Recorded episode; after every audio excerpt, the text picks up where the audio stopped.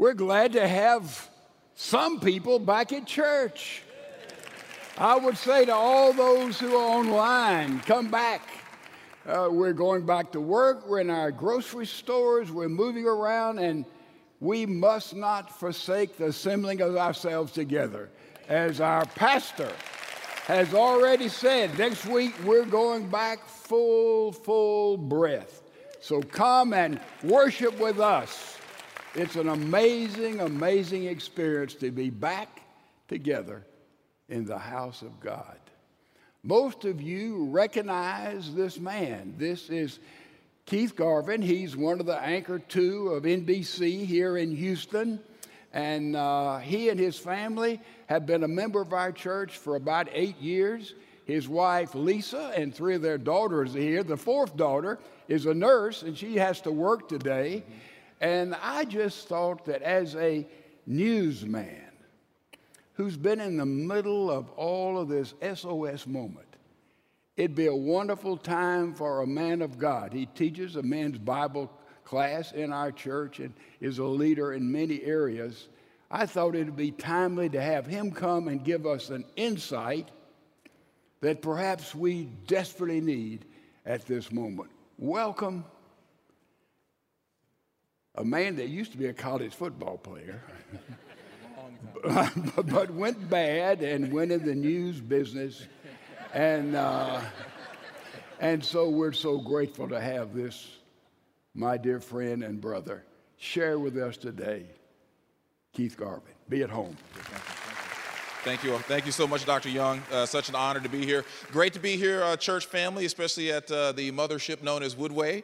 Uh, very, very happy to be here. You know, I, sitting here just a few minutes ago, it hit me. Uh, my wife and I are going to be celebrating our 24th wedding anniversary in a couple of weeks. I need to get something. I need to, you know, go to Amazon uh, or whatever. But you know, anyone who's been married, you know, for five minutes, you know that there are good times and bad times. You have ups and you have downs, and sometimes you get lit up when you make a mistake. And uh, a couple of years ago, uh, I came home from you know working out or something, and, and uh, I got home and Lisa was in the kitchen waiting for me, and with three dishes in the sink, just three dishes. She was very very unhappy, unhappy to the point where it was like a dragon unleashing fire. And, and, and I didn't know what to do. She talked about these dishes, and so right away I started cleaning up these dishes, and uh, I, I, you know, and she just wouldn't it, the, the anger did not cease. And I said, Babe, I just don't understand. I mean, I'm washing the dishes. What's, what's the problem with, with the dishes? And she says, It's not about the dishes. So I grab the broom and, and, and I start sweeping up as fast as I can, and she's still not happy. She's still upset. And, and I'm thinking, My goodness, so I, you know, what am I going to do? I grab a rag, I start wiping down the counters and everything else, and she's still very upset. And I said, Hey, babe, I, it, I, I've washed the dishes. What's the problem? And she says, It's not about the dishes. So then she goes upstairs, and she knew I eventually had to go upstairs because I had to get ready for work. So it was a, a, a trap was laid for me, and so I, I go upstairs, and she's still not upset. She's still talking about the dishes, and I'm thinking I've straightened up stuff that doesn't need to be straightened up, and you're still upset. I don't understand what's the problem. And she says it's not about the dishes. So I did the smart thing in that situation. I shut my mouth. I started listening to her. In the course of 10, 15 minutes, she started to share her heart with me, how, you know, the, the dishes were just emblematic of, of in her, in her eyes, I wasn't paying enough attention to household chores. I wasn't paying enough attention to the household and, and not enough attention, attention to the girls and to her. And, you know, wanted to put flowers in the backyard, but it really wasn't about just putting flowers in the backyard. It was about the amount of time that we spend together going to the store to get the flowers. And you come home and the amount of time you spend planning the flowers, being together. And what she was trying to tell me is that I wasn't putting my focus enough on the family. The dishes were, it wasn't about the dishes, it was about this frustration that had build, been building up for months and months and months. And the dishes were just the, the cap, the spark that blew the, the top off the whole thing. It wasn't about the dishes, it was about all these, these pent up feelings and, and, and feeling neglected and, and, and not being, being, being look, looked at. When I look at what we've seen in the last two weeks in this country, uh, the protests and uh, some of that very small amount of that has, has turned into some great violence, but, but, but violence. Uh, that it's not reflective of, the, of everyone who is, is out there protesting and marching, but we are seeing anger, we're seeing frustration. And the, the, the cap, the spark that blew off the top on all of that was that video that so many of us have seen from about two weeks ago on Memorial Day when George Floyd, a Houston native, lost his life at the hands of, of four officers. Uh, and, and, and, and that was just those that video those were the dishes but but what what what those what happened with that video what that video did was it exposed just again years and years and, and generations and decades and even centuries of some stuff that has been boiling beneath the surface for so so very long and and we have not dealt with. I believe we as a as a church uh, and, and, there's something different about this moment because we've seen the videos before, we, we, we've seen the protests, we've seen the marches, we've seen the violence, but, but, but you know, in my business, I have been to a lot of bad scenes. I've been to murder scenes. I've been to car accidents. I've, I've seen people who were hit by trains. Uh, not to be too graphic or anything, I've seen a lot of stuff. But until I saw that video two weeks ago, I'd never seen a, a person die in front of me. I've never seen another human being take their last breath in front of me. And, and I frankly was heartbroken. And, and I know that there are millions upon millions of people in this country and around this world who were heartbroken as well because the response has been so different. And, and, and I believe that when it, it comes to the issue of race and racism, the church, not Second Baptist, not Dr. Young, I'm talking about the body of Christ, the reason we continue as a country and a world to get this issue wrong is because in the church, we're called to take leadership on all of these issues. The church hasn't dealt with these issues properly and effectively as well. It's almost as if we thought it's going to go away or we ignore it or we, you know, it, it's too tough of a subject to tackle. But God has called us to tackle those issues. And, and, and why? Because when you look at the issue of race and you, uh, racism, it is clear and biblically, without a doubt, it is, it is sin.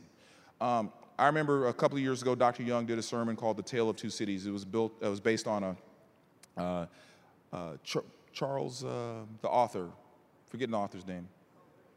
Say it again. Charles Dickens, yeah, I have the first name right. Okay, Charles Dickens, yes, a novel from the eight, 1859, I believe it was. And but Dr. Dr. Young's sermon was about the tale of two cities in Houston which is, which is the most diverse city in the entire country, more cultures and ethnicities than any city, including New York. But, but in this one city, there are essentially two cities. On one side, uh, you have those who are prospering, and when it comes to their homes and their housing, they're, they're, no, no, no one's life is perfect but they have, they have the housing they need. They have, their kids are being educated where they want them to be educated. Uh, their, their, their bills are getting paid for the most part on time. When they think about plans, they can plan a year out, a two, two years out, 10 years out. They are living the American dream. But then you have this other city within the same city, you have this other city, this other group of folks who they are not living the American dream. They, when it comes to their housing, when it comes to health care, when it comes to opportunities, when it comes to plans, my goodness, they're not thinking about a year or three years out. They're trying to get through tonight. And they not only are not living the American dream, they are living an American nightmare. And so, just like when it comes to the issue of, of race and racism, you have those two cities, those two groups. When it comes to the issue of race and racism, I believe that you also have two columns, if you will, two groups of people, two camps, two groups of thought. Yeah, there's, there's some people in the middle, but you know, when you, when, all you have to do is turn on cable news and, and see that it's the loudest, most extreme voices that usually get the most attention, right? So, but, but let, let's, just, let's just say there are these two main camps when it comes to the issue of race and racism. This one camp over here says, come on, racism, that doesn't exist anymore. You're just making that up. It's just a crutch that you're using. Maybe you want to give the, the government to give you more stuff. My gosh, you had a black president for eight years. What more do you want? That's, that, that's, that's that one camp. The, the problem with that way of thinking is that it's negating the biblical truth that racism is a sin. Whenever you look at another individual who was made in the image of God just like you were, and, and that for any reason, but for the purposes of this conversation, we're talking about race. If you ever look at another individual and because of their skin color, their ethnicity, their culture, you look you dislike them, you look down on them, you demean them, you make fun of, you have an irrational fear of, that is the very definition of sin. And, and so to say that that sin doesn't exist anymore, it, it just denies all biblical logic because there is no sin that will ever be fully eradicated on this earth until Jesus comes back and puts the devil in hell forever. There's no sin. And so, if racism is a sin, how is it ever going to go away? Of course, it's always going to be here. Of course, it's going to rear its ugly head in people's lives in a lot of bad ways. I'm an, an African American male. I'll be 50 years old in a couple of months. I was raised by my mother and my grandmother, and I can tell you, they raised me to not consider another person's color. There, there, there wasn't an issue of race or racism from those two ladies who raised me. Uh, my, my grandmother, who had a, she's the most influential person in my life ever. ever. Uh, she passed away at the age of 95 a number of years ago. She's the one who led me to Christ at the age of seven. And I remember they did tell me that you're, you're gonna go through life, you're going to deal with issues, ups and downs for all sorts of reasons. And there will be people who are gonna judge you because of your skin color. But you are a child of God. You are wrapped up in His love and His grace and His mercy. And at the end of the day, there's no man or woman, regardless of their position, their power, their privilege, who can thwart God's will in your life. I can think, I, I but I can having that, having that belief and that knowledge still did not shield me from dealing with racism from the time I was a, a, very young boy. It's, it's nowhere near as overt as it used to be, but I, have had some very overt situations, many in my life. I've had some covert situations in my life. It does exist. And for people who are in this camp to say that it doesn't exist anymore, do you think the devil is going to ever take a weapon to divide people off the table? He, he, he doesn't do that. He uses sin as a weapon and he tries to divide the world and God's people. Is he going to look into the Houston Chronicle this morning and say, wow, in the United States of America, they have reduced the divorce rate by 10% in the last 15 years? Well, I guess I can't divide families anymore. I got to move on to go do something else. No, if, if, if by that logic, if the devil sees that we humans are starting to get it right, he's going to try that much harder to divide families. So we, we could, we, yeah, okay, we had a, a black president for eight years, and maybe that was some sign of progress, but the devil looks at that and he wants to jump in and divide even more. Racism does exist because it's a sin, and it can exist in very powerful ways, very detrimental ways in people's lives. That camp is dead wrong. Then you have this other camp over here Racism, racism, racism. My goodness, there's nothing I can do with my life because of racism. Everything that bad that happens to me is because of racism. I can't get a job. I can't be educated. I can't take care of my kids. I can't do anything. Those people, they look at me this way because of my skin color. I got cut off in traffic because they're picking on me because of my skin color. And, and, and I hear that from, from people, African Americans mainly, in my case, who are, I'm talking about born again believers in Jesus Christ and the problem with that line of thinking is you are a born again believer in Jesus Christ, you, you, you are sealed. There is, there, there, you know, we, we do live in this world where there's going to be sin. Uh, you will be impacted, you will be affected. But there are some people who, if you allow a sin, any sin, but it, we're talking about racism, if you allow any sin to overwhelm you and if you give it more power than you give God Almighty, you are idolizing a sin. Uh, you know, in uh, Genesis, before uh, God changes name, uh, Abraham's name to Abram, he says, Abram, do not be afraid. I am your shield, your exceedingly great reward. Uh, in the, the book of Isaiah, he tells us through the prophet Isaiah, Have no fear, for I have redeemed you. I have called you by your name. You belong to me. That means anyone, every single human being who's ever been created in this world, before God even said, Let there be light, he had a plan and a purpose and a will for every single one of us, regardless of your skin color. So this camp is dead wrong as well because there's no sin that could ever overwhelm the grace and the truth, truth and the power and the mercy of our Heavenly Father. So this camp is dead wrong, that camp is dead wrong. They're both dead wrong because they are looking at race in the wrong way. So many people believe that race is a, is a, is a social issue or political. It, it, sin can manifest itself in a lot of different ways. It manifests itself in, in, in politically, economically, socially, criminal justice system, but you will never, ever, ever be able to use a social solution, a political solution, or an economic solution to solve a sin problem.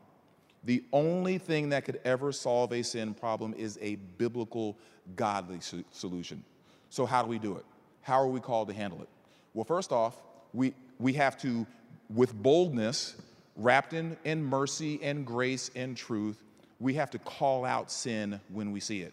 Any sin. That's what we're called to do with any sin. We call it out when we see it, we recognize it. We don't coddle it. We don't play with sin. We don't ignore it. There's a very clear theme throughout the Bible that, that God does not want us to play with or hide or cover up sin. He wants us to expose, He wants us to put His light on it so it can be exposed.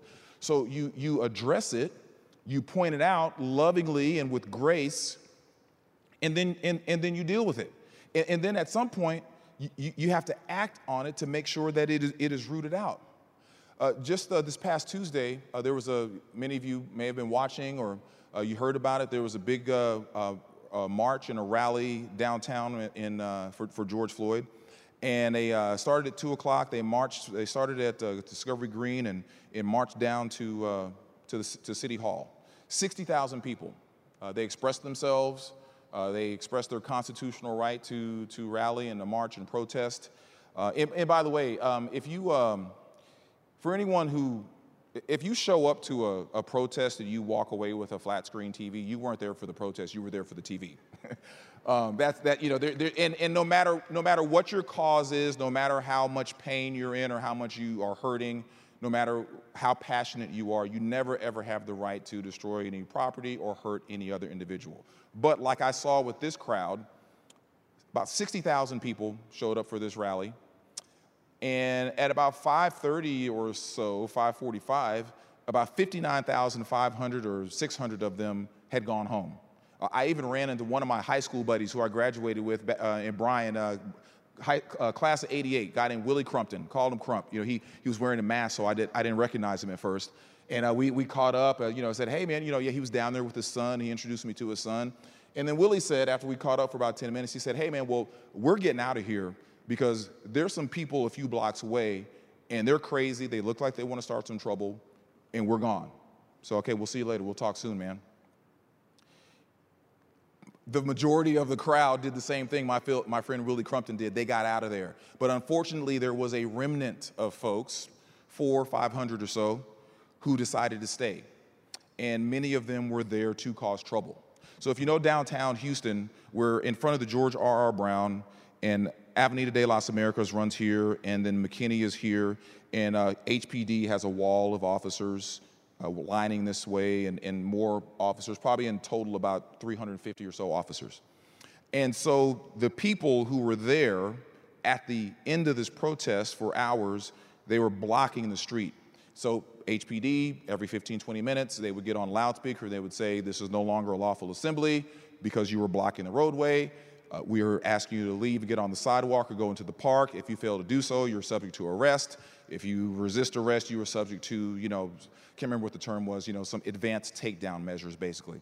Just every 20 minutes or so, they would say that. And also, every about 15 or 20 minutes, people from the crowd would start lofting water bottles.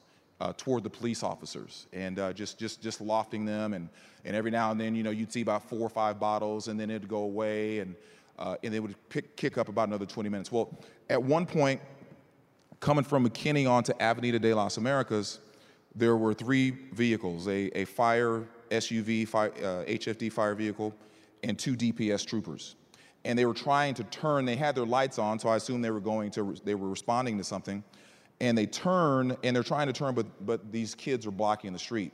So one guy just keeps walking in front like he's daring them to hit him. And his friends actually grab him out of the way a couple of times. They finally get through, the, they let the fire truck through, but when the DPS troopers try to go through, a couple people run up with their posters, their signs, and they put, they, they cover the windshield and they cover the driver's side so they can't see. HPD says this and says, okay, this can't happen. They move a few officers, officers up to get those folks out of the way so the trucks can turn. And as they turn and they go, water bottles, just dozens of water bottles, just start flying all over the place. People are yelling and screaming. And uh, there, I was looking right at a guy. He was in a red red T-shirt, and you know most people had been arcing those bottles, and so you know you could see them coming and get out of the way or knock them out of the way. Well, he took this one bottle and he threw it like a fastball directly about 15, 20 yards away from one of the officers and hit him in his uh, face guard. Now, and, and that's when HPD realized, okay, they're stepping this up a little bit. We need to step up our response. And so things got really, really tense. And there was the one of the people who was there, one of the officers who was there, was Assistant Executive Chief of Police Troy Finner. He's second in command to uh, Chief Acevedo. He's there on the ground with his men and women. Uh, Acevedo was several blocks away with, with other HPD members out there with their people in the middle of this as well. I've interviewed uh, Chief Finner a number of times. Great guy, good man. He's the kind of guy, he's straight to the point. You ask him a question, he's going to answer it fully. He doesn't, you know, dance around. He gives you a full answer. And he's, he's a really good guy, really nice guy. And I'd seen him walking around and, you know, had said hello to him and, and we talked to him a, a few times while we were out there. Well, when, when all that started happening, when those bottles went flying and that one officer got hit in the face, uh, I know Chief Finner walked up to me and he said, Hey, Keith, hey, man, we're to need you to move to the side. We're to need you to get on the sidewalk because we're about to take back the street. And so I did that. And I'm here this morning to tell you, my dear brothers and sisters, my friends in Christ, it is time for us, the body of Christ, to take back the street in the name of our Heavenly Father. It's time to do it. And, and, and related to this issue, how exactly do we do it? Well, first, we have to act, and we can't ignore. We have to acknowledge. The first way we act is we get on our knees, we get on our faces, we pray to God. We ask Him for healing. We ask Him for oneness in this country. And, and, and then another way we can do it is we have to start building relationships. I mean, you know, Jesus, you know, when he, he met the, the woman, the Samaritan woman at the well, you know, he, he, Jews and Samaritans, you know, hated each other. And, and, and he, he, he met this woman at the well and, and he spoke to her. And you remember what her response was like, How are you, a, a Jew? How could you ask me, a Samaritan, for a, a drink of water? How are we, we're called to spread the gospel to the entire world, to all the nations, every color, every nationality. Do you think people would be a little more conducive to hearing the gospel if, if those of us who are called to be the hands and the feet of God, do you think people may, you know, because only God can save, but He uses us to, to, to enact His will. He uses us to plant the seeds of salvation. And, and, and, do you think we might be a little more successful with that if, if, if we could sit down with people who don't look like us and we don't know and at least have a cup of water with them? at least have a cup of coffee or lunch? How are we ever going to get to, to know people how are we ever going to get to know people well enough to be able to, to, to, reach them? And, and if, if we don't even take the time to sit down and have a cup of water or a cup of coffee, personal relationships are so, so very important. One of my, my dearest friends, he's a guy named Jonathan, lives in Dallas now. Uh, he's uh, the kind of guy Jonathan is, is when we had Harvey uh, hit here, uh, we had Harvey hit, he came down, and uh, he said, Hey, I just want to help out. And he came down in his truck uh, with his friends. I got him connected with somebody who was attending second at the time. They were just loading for days. They were loading uh, water in their truck and they were getting it out and, and helping people and they were mucking houses. Uh, it, he just came down on his own, you know. Uh, so met him about 17 years ago. We were going to church, same church in Northern Virginia in the D.C. area, and we hit it off right. I was raised in Bryan College Station. He's an Aggie. We had an instant connection. And um, our, we, our families went to church together. We broke bread. We were in men's Bible study together. We went uh, to Rwanda twice on a, a, men's mission trip. I mean, we, we got to serve the Lord together. And he, he's just my guy. I mean, I just, I just love him to death. He's just a true blue friend. Well, uh, and he's, he lives in Dallas. His job brings him to Houston every now and then. So about two or three times a year, he'll call me and uh, we'll have uh, breakfast while he's in town. I've gone up to Dallas and had lunch with his family. And uh, one year, just a couple of years ago, we were having breakfast, just he and I. And he says, you know, he's talking about his one of his daughters. You know, he says, Sarah Grace, I'm so glad the way we're raising her. So glad uh, that you know she she she doesn't worry about someone's color. She could care less what someone what someone's ethnicity is. Her favorite teacher he just happens to be, you know, African American guy who she loves. He goes to church with us, and we're so glad we're raising her that way because Keith, I wasn't raised that way. And I was like, really? You know, and he goes on to explain. He said, yeah, you know, when I was raised, I, I just ra- I was raised to be racist. I didn't like black people. He said, as a matter of fact, I hated black people. When I was at A&M, he was in the Corps, and this is not reflective of A&M or, or the Corps. Just I'm just telling you, giving you his story as he gave it to me. He says, when I was on campus and I would see interracial couples, it would make me nauseous.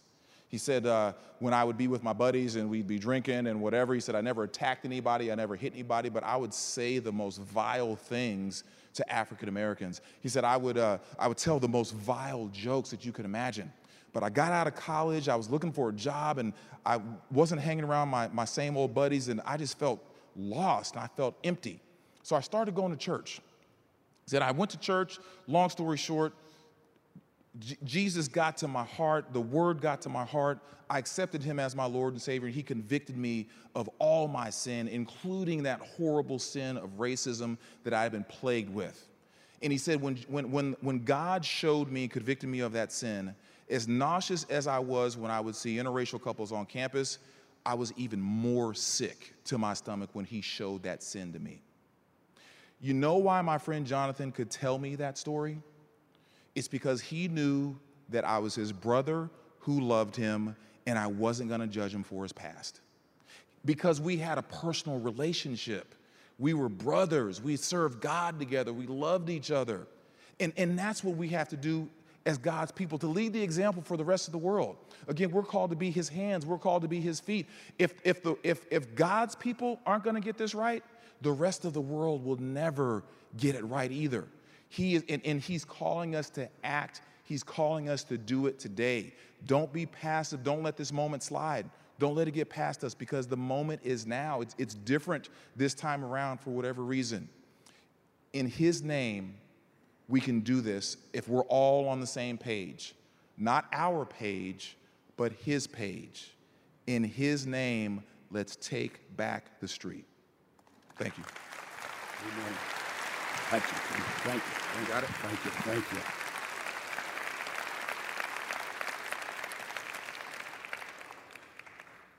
Coach Tony, Tony Dungy has written this, and it echoes exactly what Keith has said. Dungy writes America is a very sad place today. We've seen a man die senselessly at the hands of the very people who are supposed to be protecting our citizens. We have seen people protest this death by destroying property and dreams of people in their own community, the very people they're interested in, they're protesting for. We have many people pointing fingers of blame and painting the opposite side with a broad brush. We have anger and bitterness winning out over logic and reason. We have distrust and prejudice winning out over love and respect. Dungy writes, what happened to George Floyd was inexcusable. It should never happen. Justice needs to be served. We are seeking justice. We cannot fall in the trap of prejudging every police officer we see. What started out as peaceful protest had developed into arson and looting. That should never happen. Yes, there should be protest, but we do not have licenses to perform criminal acts because we're angry. Today, we're a divided country. We're divided racially, politically, socioeconomically. Satan is laughing at us because that is exactly what he wants. Dysfunction, mistrust, and hatred help his kingdom flourish. Well, what is the answer? I believe it has to start with those of us who claim to be Christians. We have to come to the forefront and demonstrate the qualities of the one we claim to follow, Jesus Christ. We cannot be silent. As Dr. King said many years ago, injustice anywhere is a threat to justice everywhere. We can't go forward with judgmental, bitter spirits.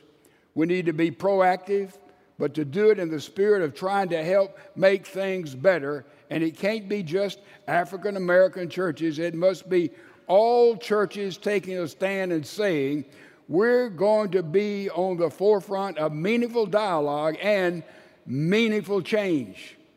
We have to be willing to speak the truth in love. We have to recognize that we're not fighting against other people, we're fighting against Satan and his kingdom of spiritual darkness. Coach Dungy echoed exactly what we just heard from Keith. So, we can talk a lot, but the Bible tells us very succinctly in Micah we are to do justice and love mercy. Now, we love mercy. Most everybody loves mercy, but how do you do justice?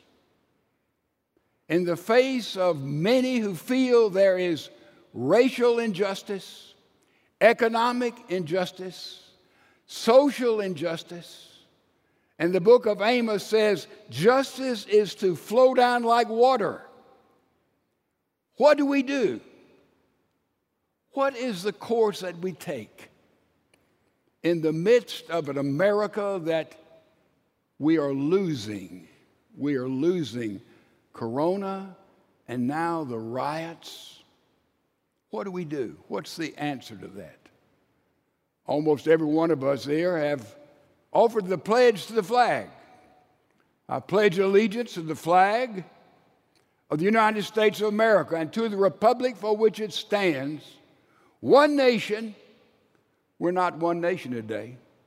Under God, I would submit to you, we are not under God as Americans today. We're not under God indivisible, that means nothing can divide us into groups and tribes and me and you and this group and that group, indivisible, with liberty, our liberty is being challenged, and listen, justice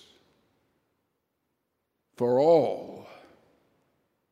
That defines rather clearly who we are to be as Americans, and we're not there by a long shot at this moment in our history.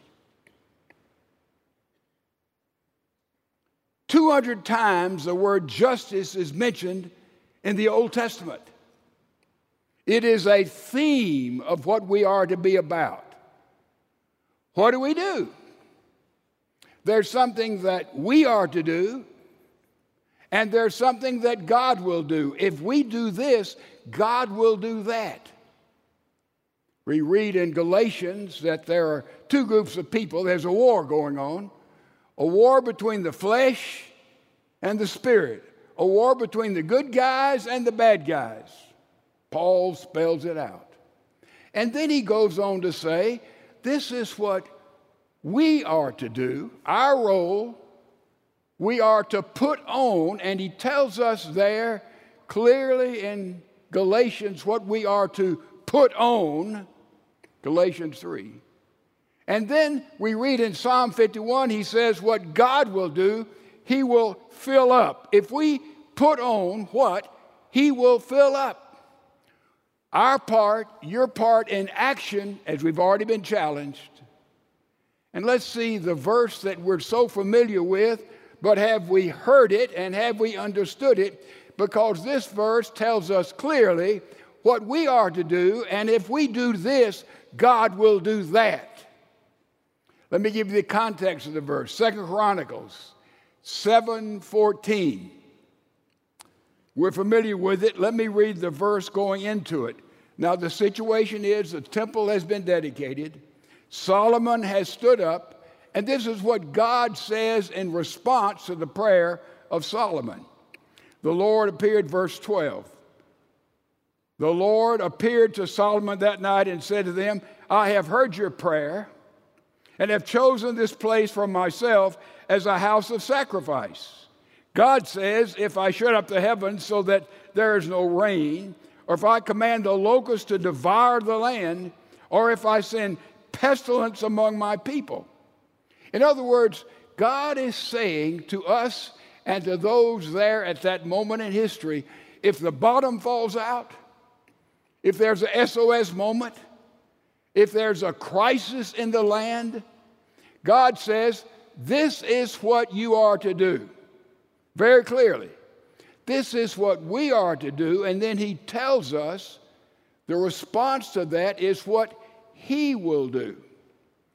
He says, If my people who are called by my name will humble themselves. Ladies and gentlemen, this is a time for humility among all of us. I've talked to so many people, and sometimes I've felt like that myself. I get this, I understand everything that's going on. But you still have those two cities among us, two different perspectives.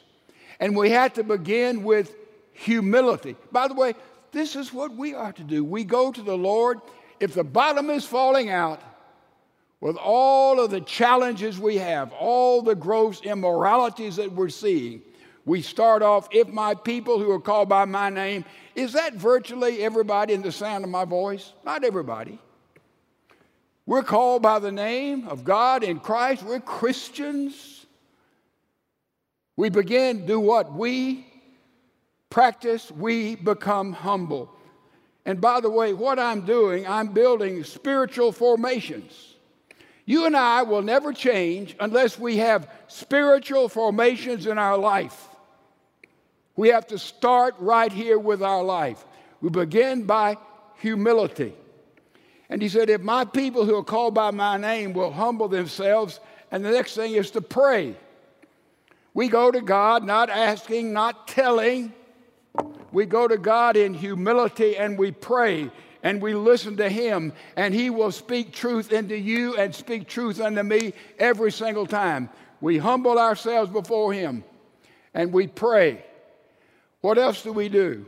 We seek His face. Now, we're building a form here. Notice spiritual formation, a form. We seek His face. We go before Him. We don't just say those same little prayers. I hear adults saying prayers, they've uttered those prayers all their life and they think they've prayed.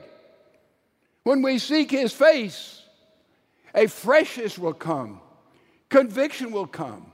And I see things in my life at this time, people have helped me to see them, and you will see it too in your life. We humble ourselves, we go to Him in prayer and we seek his face. And the next thing we do, we turn. We turn from our evil ways. And when we're building a spiritual formation in our life, we turn away from a lot of attitudes, a lot of addictions, a lot of things. We turn. That's the next thing we do. We pray, we seek his face, we turn. Now, you say, Boy, this is a nice little thing. I see it. We have to practice it. This is what we, we do. Know the difference in listening and hearing? This is something you and I can do if we want to begin to make a difference and do exactly what Keith has said. If we want to take back the streets, we want to make a difference, this is where we begin. It's spiritual formation. God says it very clearly humble ourselves, we pray, we seek His face, and we turn from any attitudes, any garbage, trash, addition, any prejudices and bigotry we might have in our life that maybe we didn't even know was there. Oh, yes. God whispers in secret places things we hadn't seen before. Now, that's what we do. Do you see it? Are you willing to do it? Not just one day, every day, put in practice? I've just sort of built it in my quiet time now. And God is doing wonderful things, challenging things in my life. Build that in and watch what happens to you. Now, that's our part. We're talking about doing something now, right? This is what we do. Are you willing to do that? If my people who are called by my name will humble themselves and pray, seek my face, turn from attitudes, their ways, how many are willing to put this into practice to do something? Are you willing to do it? Would you lift your hand right now? Don't do it because everybody else is. Some are not lifting their hands. That's all right. You're not willing to change. You're not willing to go for God. Almost everybody, hands down. Now, what will God do? If we do this, if the Bible is true, if it works every single time, you know what I've discovered? Every single time I put biblical principles into action, it's amazing how they always work. Have you not noticed that? Then you've never put them into action. All right, this is where we are. Now, what is God's part? It says there in the scripture, He will first of all hear our prayers, He will forgive our sin, and He will heal us and heal our land. What do we need? What's the major word we need at this moment? Healing. Isn't that the operative word? Healing. This is how it works. Our part builds spiritual formation. He hears, He forgives, He heals me, He heals you, and we begin to become a part and the active agent of healing our land and our America.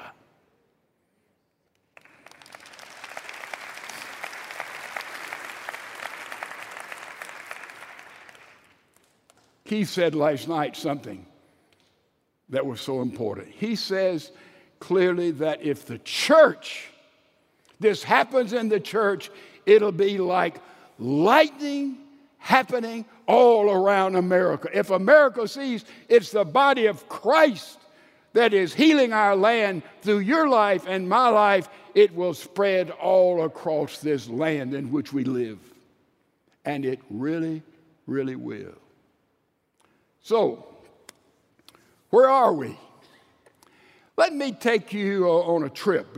I hope you want to go. All of us, if we could, we'd pick us all up, and somehow, supernaturally, we'd be dropped off in the middle of a swamp, in the middle of a wooded area surrounded by thousands of miles of trees, and we're all there together. Oh, we're having a good time. We're talking, we're eating, we, we're having a celebration there in the middle of the jungle, the woods, the trees. We came from many different ways.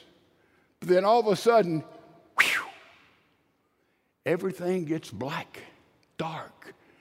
No stars in the sky, no moon, darkness falls, no lights, and we're there together. And we say, How do we get out of here? We know we came in. We came in from the north and we went south. We get out by going back to the north. Which way is north? Well, we say, well, we all need to move. And this group over here says, north is this way. Ever, I've got a sense of direction. Oh, somebody back here said, oh, no, no, no, no. North is that way. I know exactly how we came in. Somebody else over here says, no, north is, is this way. You guys are totally turned around. And suddenly there's division about which way is north. Here we are in total darkness. We know we came in here and we have to get out by the north. Which way is north? Well, let's vote. we'll just have to vote. How many think north is this way? How many think north is that way? How many think north is that way? And we vote and you look around and say, well, the majority says it's that way. You want to go with the majority? How do we get out of here, folks? We may not can survive through the night. How do we decide? Oh, wait a minute. There's a guy back there who has a compass. he has a compass. But he hadn't said anything. He's let us scramble around here and have all of our opinions, and we're so strong and we know, and I have a sense of direction, and I let's look at the trees, see where the moss is, you know. Uh, but this guy's got a compass back here. All of a sudden, he stands up. He says, I don't want to upset this gathering or get anybody mad, but I've got a compass. And this compass points at true north every time I look at it. Now, I don't know who you want to believe in this challenge that we have, but as for myself, I'm going with a guy with a compass. What about you? Absolutely, we are. And I have discovered in 50 plus years of reading and studying and being on the authority of this book that it is a true compass in every situations I have ever found myself and every time I've been lost because this compass tells us exactly what the body of Christ is to do. The church is the answer for America and the world in this time of history, in this crisis. People are listening, people are seeing as they've never listened and never seen before. Since I was last here, I had cataract surgery. One eye up close, one eye at a distance. And I'm telling you, I've been virtually blind all these years. And as a friend over here told me the other week, I see colors. I didn't know how brilliant this window was. I didn't know I, thought, I'm going to tell you the truth. I got this suit out this morning. I thought this suit was a gray suit until this morning, and it's brown. I didn't know that. It's an eye opening experience. An eye opening experience. And I pray that God has opened the eyes of you and the eyes of me, and we're able to see your role and my role as the body of Christ, and we can take back lives. We can take back families in the name of Jesus Christ. We can take back political entities. We can take back churches, and we can take back the streets, the body of Christ, in the name of the Lord Jesus Christ. That is what we are to do. Build the formations, he does the healing in our lives, and then we are to go out. And I thought about he hath sounded forth the trumpet that shall never call retreat.